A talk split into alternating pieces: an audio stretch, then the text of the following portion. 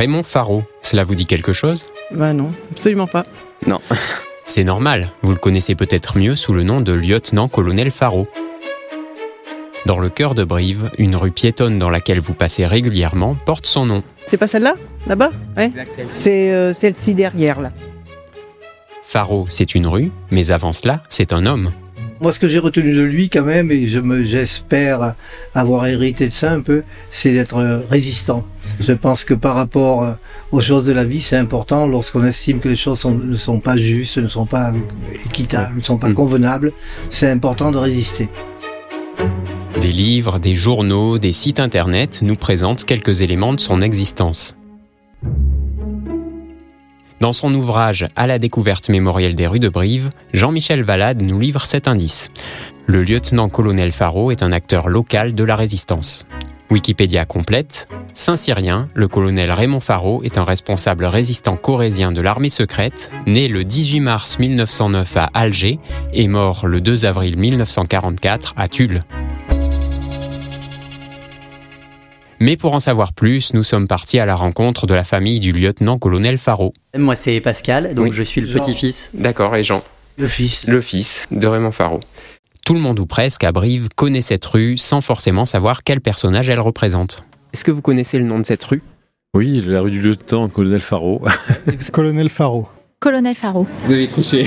Exactement. Vous savez qui c'était? Pas du tout. Je sais pas du tout. Non, j'en avais déjà entendu parler.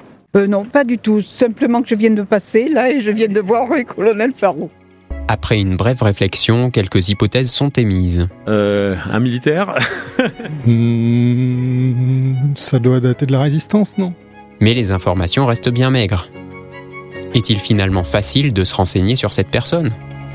Jean Faro détient quelques documents. J'ai lu pas mal d'articles de la montagne et puis d'un journal beaucoup plus ancien dont j'ai les archives, Mm. euh, qui s'appelait à l'époque Brive Information. Oui. Dans les années 40, cin- 50, 60, je sais pas quelle, à quelle époque il s'est arrêté, mais c'était le journal de Brive, c'est Brive Information, voilà. Et puis, il y a des, des gens, dont en particulier François David, qui a fait des articles sur mon père, parce que c'est Mhm. un ancien prof d'histoire qui s'intéresse beaucoup à l'histoire, qui était en relation avec le musée Michelet, qui, est, qui faisait des articles. Et donc, le dernier, c'était Raymond Faro, le, le, le Jean Moulin corésien. Voilà. Les sources de ces articles, alors c'est à partir de quoi? Est-ce que vous, on, on vient vous demander beaucoup? Est-ce qu'il y a À des archives? À une époque, oui. Euh, parce que les contemporains de mon père sont, sont, sont décédés, bien sûr. Beaucoup de gens qui ont travaillé avec lui sous ses ordres.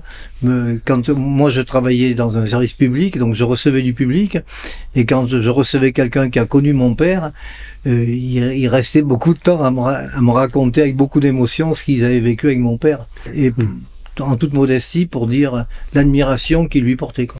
Est-ce que vous pouvez nous expliquer pourquoi votre père et grand-père a donné son nom à cette rue de Brive? Alors, euh, moi, j'en connais beaucoup moins que mon père, mais j'ai pris beaucoup de plaisir à écouter les, euh, les anciens m'en parler. Et donc, moi, je connais l'histoire, mais assez résumée euh, de la rue et de mon grand-père, euh, dont je suis évidemment très fier. Et euh, effectivement, c'est parce que pendant un certain temps, euh, ma grand-mère euh, a vécu dans cette rue, euh, et il allait la voir, et c'est là-bas qu'il s'est fait euh, également euh, arrêter par les Allemands. Et votre grand-mère vous a beaucoup raconté ces récits? Pas tant que ça. Moi, ma, ma grand-mère, donc la mère de mon papa, euh, m'a pas tant parlé de son mari parce que euh, quand j'étais jeune, je pense qu'elle, euh, soit pour me protéger, soit c'est plus, une fois de plus, les, euh, les anciens, euh, mes grands-oncles, euh, des gens que j'ai croisés qui, eux, effectivement, étaient admiratifs devant, devant les, les- gens qui ont résisté en général, et en particulier devant mon grand-père, parce que c'était quelqu'un de visiblement extrêmement courageux et qui s'est vraiment battu pour les gens. voilà. Alors d'abord, ma mère en parlait peu parce qu'elle, dès qu'elle en parlait, elle avait, elle était presque effondrée, quoi. C'était un drame. Était, ils étaient jeunes mariés. Ils étaient mariés, je crois, en, en 39.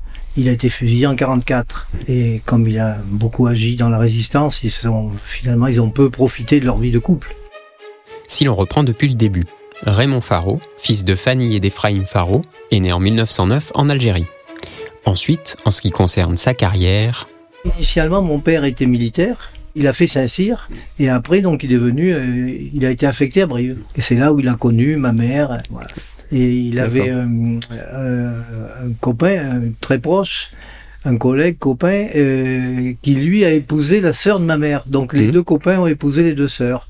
Et c'est en particulier euh, ses oncles et tantes qui m'ont beaucoup parlé de mon père. Après son passage à Saint-Cyr en 1930 dans la promotion du maréchal Joffre, Raymond Faro arrive donc à Brive en 1932, puis se marie à Paulette Parouti en 1939. Il était au 126e régiment d'infanterie de Brive, où il était d'abord lieutenant, puis après euh, capitaine. Et comme il était juif, il a été radié de, de l'armée par euh, le régime de Vichy, par Pétain en particulier. Raymond Faro rejoint alors le mouvement de résistance Combat de la Corrèze en janvier 1942. Et après, il a travaillé en relation étroite avec Michelet, Hmm. en particulier. Très rapidement, il a gravi les échelons pour être responsable de l'armée secrète régionale. C'est-à-dire, il était donc euh, la région, c'était, il avait six départements la Corrèze, euh, Haute-Vienne, euh, Creuse, Dordogne, Vienne, Ch- euh, Charente, le Cher. Et à l'époque, on se déplaçait peu en voiture, il faisait tout à vélo. Donc c'était rien que ça déjà, c'est exceptionnel. Pour aller à Poitiers à vélo, c'est pas. Les Allemands entrent dans Brive en 1942. Edmond Michelet est arrêté en janvier et Raymond Faro, traqué par la Gestapo, quitte Brive et change souvent de pseudonyme, ainsi dénommé tantôt Fromenteil, Charbonneau, Rivière ou Rousseau. Il parcourt donc à vélo les départements qui sont sous sa responsabilité pour en organiser l'armée secrète. Le 12 mai 1943, ses compagnons de planque sont arrêtés et torturés. Il est lui-même arrêté en novembre mais parvient à s'échapper. Le 20 mars 1944, il est à nouveau arrêté en venant voir sa femme enceinte à Brive. Je l'ai pas connu. C'est-à-dire moi, je suis né en octobre 44. Il était fusillé le 2 avril 44. Donc ma mère était enceinte de moi, donc je ne l'ai pas connu. Il venait se ressourcer auprès de sa femme de temps Bien en temps. sûr. Mais malheureusement, il a, euh, je pense, euh, bon, après on peut pas affirmer des choses dont on n'est pas certain. Euh, la Gestapo a joué un petit rôle, quoi. Il a été dénoncé probablement. C'est- Il y a des gens qui savaient qu'il venait, et donc voilà. Et donc ça, c'est arrivé donc dans la rue Faro. C'est quand il allait voir Ah oui, euh, mamie. euh, Ils habitaient là. Euh, C'était entre le- la boucherie, grosso modo, et la- et la poissonnerie. Maintenant, ça a changé. Il y a toujours la boucherie, mais il n'y a plus, il y a plus de poisson. C'est des tapas à la place. Quand ils sont rentrés pour, pour le faire prisonnier, il a sauté par la fenêtre. Et Hmm. après, en, en bas, il y avait le comité d'accueil, quoi. Mais c'était sa troisième ou quatrième arrestation. Comme l'a dit Pascal, il avait été arrêté plusieurs fois et à chaque fois il s'est évadé. D'ailleurs, c'est à ce titre que quand ils l'ont euh, quand ils l'ont arrêté, qu'ils l'ont amené à Tulle, où il a été torturé comme c'est pas possible, ils lui ont coupé les tendons, euh, les tendons pour être sûr qu'il ne s'échappe pas. Il a une vie euh, intense, active et intéressante. La fin est bien sûr terrible. Euh, Pascal, vous parliez des anciens, quel témoignage vous apportait-il? Moi, je me rappelle d'un grand-oncle avec qui je partais très souvent en vacances, euh, Jeannot Parouti, euh, qui me, parlait ben, de mon grand-père de façon élogieuse, ou euh, Jeannot, qui était quelqu'un de d'assez bavard, euh, un commerçant de Brive, qui lui disait que c'était quelqu'un qui était promis à un très grand avenir, notamment politique, et que c'était vraiment quelqu'un de de- de- d'extrêmement courageux et, de, et vraiment de, de brillant. Et j'ai d'autres personnes, euh, je me rappelle plus exactement qui, qui m'ont parlé régulièrement euh, de mon grand-père et en particulier de, de certaines histoires où il a pu s'évader des Allemands euh, de nombreuses fois. Euh, et puis tous les ans, euh, le 15 août, euh, on va déposer une gerbe euh, rue Faro. Donc là aussi, il y a des gens, notamment des anciens, euh, bah, qui nous parlent un petit peu de, de l'histoire ancienne et, et de mon grand-père. Et qu'est-ce que vous connaissez de sa personnalité? Ah mais il était à la fois, comme l'a dit Pascal, courageux, euh, actif, et il était adoré, euh, adoré par ses hommes. Hmm. C'est-à-dire qu'il il donnait l'exemple. Des fois, les, les, les gens les plus importants se mettent pas en première ligne, ils sont un peu derrière, si vous voulez. Ouais. Lui était toujours en première ligne, Hmm. et blessé, il continuait quand même. Et donc, moi j'ai lu certains, euh, certains témoignages. L'un des plus touchants, enfin, de mon point de vue, euh, c'est quelqu'un qui disait, alors qu'il était en grosse difficulté, c'était en pleine, en pleine guerre, il disait, nous on- est confiant, on est tranquille parce qu'on a Farou. Parce que je crois qu'il était exigeant, mais en même temps d'une très équitable, très juste. Et ça, c'est ce que les gens apprécient, je crois. C'est Mm. ce qu'on m'a dit également, que il était assez dur, mais après, bon, c'était une autre époque. euh, L'époque est Oui. différente aujourd'hui, mais je pense qu'effectivement, c'était quelqu'un de, de très droit, de très dur, et donc qui en demandait, mais par contre qui était exemplaire. Et donc, euh, par son courage et son exemplarité, les, les gens euh, l'aimaient et le suivaient. Dans l'intimité, ceux qui le connaissaient euh, d'un peu plus près disaient qu'il était adorable. Il est présenté comme quelqu'un. Alors après, euh, euh, on ne va pas être immodeste, mais on relate ce qu'on sait, ce qu'on nous a dit. Il était supérieurement intelligent, d'après ce que vous disiez. Et Est-ce que les gens vous demandent souvent si vous êtes de la famille de Faro? Oui. Oui. Oui, oui, régulièrement, régulièrement.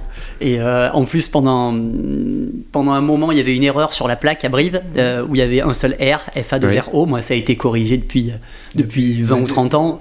Euh, mais les gens, euh, euh, en fait, même si c'est un nom qui est, qui, est, qui est assez peu utilisé dans la région, moi, il n'y a pas beaucoup Oui. de Faro dans la région, euh, ils faisaient pas forcément le rapprochement direct. Ah oui. Effectivement, on est très peu. Il y avait ma grand-mère, euh, mon père euh, et ma sœur quand elle n'était pas mariée, euh, et moi. Euh, et maintenant, euh, il n'y a que mon père et moi, et mon fils euh, également. Donc il y a un petit-fils maintenant. Euh, et par contre, c'est assez rigolo parce qu'effectivement, euh, c'est une fierté pour nous, et les gens sont, sont assez contents que ça soit une fierté pour nous. Moi, Mm. euh, quand on passe dans la rue Faro, comme c'est une toute petite ville, euh, les gens qui nous connaissent, euh, bah, forcément, sont, sont, sont, sont attachés à cette rue-là aussi pour ça. Voilà. Ah ouais, beaucoup, beaucoup de gens nous, nous le demandent. Et, et certains, certains le savent, bien sûr, et d'autres le découvrent. Ah, je savais pas Mm. que c'était ton père. Ah, même des gens que vous connaissez bien ne le savent pas Mais parce que, en fait, euh, je sais pas si c'est une qualité, mais on est plutôt modeste, qu'on fanfaronne pas, parce que euh, autant on est fier, et nous, on est- on n'y est pour rien. C'est lui le courageux, c'est pas nous. On est plutôt discret. Ouais, moi, moi je, je suis très fier, pas spécialement discret, moi je le revendique pas sur tous les toits, mais, mais après, effectivement, ce n'est, ce n'est qu'un héritage, évidemment. Euh, On a la chance de pas être dans une période où, où on doit se battre euh, de cette façon-là. Parce qu'il a Mm. des qualités dont on n'est pas sûr qu'on aurait les mêmes, si vous voulez. Quand, par exemple, il a été arrêté, torturé de, de façon euh, assez incroyable, euh, tous ses, tous ses proches étaient certains qu'il ne, qu'il ne donnerait pas de nom. Parce qu'il Mm. avait bien entendu un savoir, plein de documents compromettants. Et tous les gens savaient que lui ne dirait rien. Pareil, Mm. enfin moi je veux pas en rajouter, mais il était méconnaissable, hein, tellement qu'il avait torturé, battu, frappé. C'est... J'ai un peu de mal moi aussi à en parler Ouais. des fois. Anciennement rue de Puy-Blanc, la rue a été renommée au lendemain de la Seconde Guerre mondiale rue Faro avec un seul R avant d'être corrigée. Ils ont rajouté une autre plaque. euh, mais qui est plus récente même je crois, euh, qui, En est, bas, euh, en qui est bas en de la bas rue. de la rue, euh, côté église. Celle-là, elle n'existe pas depuis le départ. Elle a été Oui, oui, euh, ajoutée, euh, ça. euh, je sais pas, il y a une vingtaine d'années aussi, je Mais pense. même celle d'en haut, puisqu'il y avait, il y avait une faute, donc pour supprimer la faute, ils ont fait une autre plaque. Aujourd'hui, vous trouverez bien deux R à Faro et pourrez lire sur la plaque commémorative Ici, le 20 mars 1944, fut arrêté le colonel Raymond Faro, chef régional de la résistance AS Mur 2R5, torturé et fusillé par les nazis à Tulle le 2 avril 1944. Comprenez par AS Mur de R5, Armée secrète, Mouvement uni de la résistance de la région R5, ou Maquis du Limousin, zone géographique que l'on a détaillée tout à l'heure. Vous disiez tout à l'heure que le nom Faro était quasi inexistant dans la région, donc euh, ici vous êtes les seuls du côté de la famille de votre père? Il était né à Oran. Donc sa famille était restée là-bas. Donc nous, on les a peu connus. Enfin, ils venaient une fois par an sur la tombe de leur frère et ils venaient prendre soin de nous, quoi.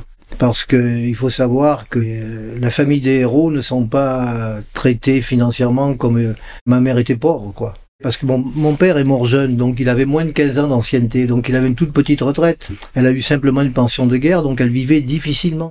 On demandait pas euh, l'opulence hein, du Mm. tout. Enfin, pour dire que Mm. tu es le fils du colonel Faro, on croit qu'on est une famille euh, aisée. Euh, on s'en plaint pas, on s'en est jamais plaint. Donc ses frères venaient, nous, quand ils venaient, ils nous invitaient au restaurant, parce que nous, on n'avait pas les moyens d'aller au resto. Après, il y en a qui sont rentrés en métropole aussi. Et donc, euh, moi, je suis allé en vacances chez les uns et chez les autres. J'ai fait connaissance, j'ai été relancé par, une de ses, nièces, euh, qui est peintre, et c'est le tableau qui est derrière, là. Donc, j'ai fait sa connaissance. Donc, j'ai connu un peu sa famille, mais mes grands-parents, j'ai dû les voir, mais je me rappelle plus, quoi. Quand j'étais tout petit, euh, j'avais euh, 3 ou 4 ans, peut-être, je suis allé les voir à Oran ou à Alger. Et en parlant d'objets, est-ce qu'il y a des choses dont vous avez hérité, dont vous êtes fier, que vous gardez précieusement? Non, euh, je les ai donnés au musée. J'avais sa tenue, son, son habit de Saint-Cyr en Hmm. particulier. Je l'ai donné parce que j'estime que euh, il a un nom sur la place publique, donc le public peut profiter éventuellement de ça plutôt que de le garder dans un placard ici, quoi. Moi, j'ai juste gardé une, une vieille plaque en bois, euh, une plaque de, de la rue. Ah oui. Ouais. Ouais. Que j'ai que j'ai chez moi et bon, que j'ai pas mis dans mon salon, mais que mais que je garde précieusement quand même. Mhm. Et est-ce qu'il y a une photo que vous aimeriez voir en présentation du podcast, un portrait de lui? Il y avait un joli portrait qui était affiché pendant plusieurs mois, qui était à, à côté de la caserne, euh, quand ils ont commencé à faire les travaux là autour de Ah la ouais. caserne. Et il y avait des gens qui me disaient qu'on qu'on lui ressemblait beaucoup, qu'il Ah y avait un air de famille important. C'est toujours pour moi plutôt un moment de plaisir euh, de parler et d'entendre parler de mon grand-père. Euh, je sais que pour papa, c'est c'est les deux. C'est à la fois un plaisir et, et aussi un, ouais. c'est vraiment une grande fierté. Moi, ce que j'ai retenu de lui, quand même, et je me, j'espère avoir hérité de ça un peu, c'est d'être résistant. Je pense que par rapport euh, aux choses de la vie, c'est important lorsqu'on estime que les choses sont- ne sont pas justes, ne sont pas équitables, ne sont pas Mm. convenables. C'est important de résister. Le colonel Faro, ayant reçu la mention Mort pour la France, fut élevé au grade de lieutenant-colonel à titre posthume, nommé chevalier de la Légion d'honneur et obtint la médaille de la Résistance et la Croix de guerre.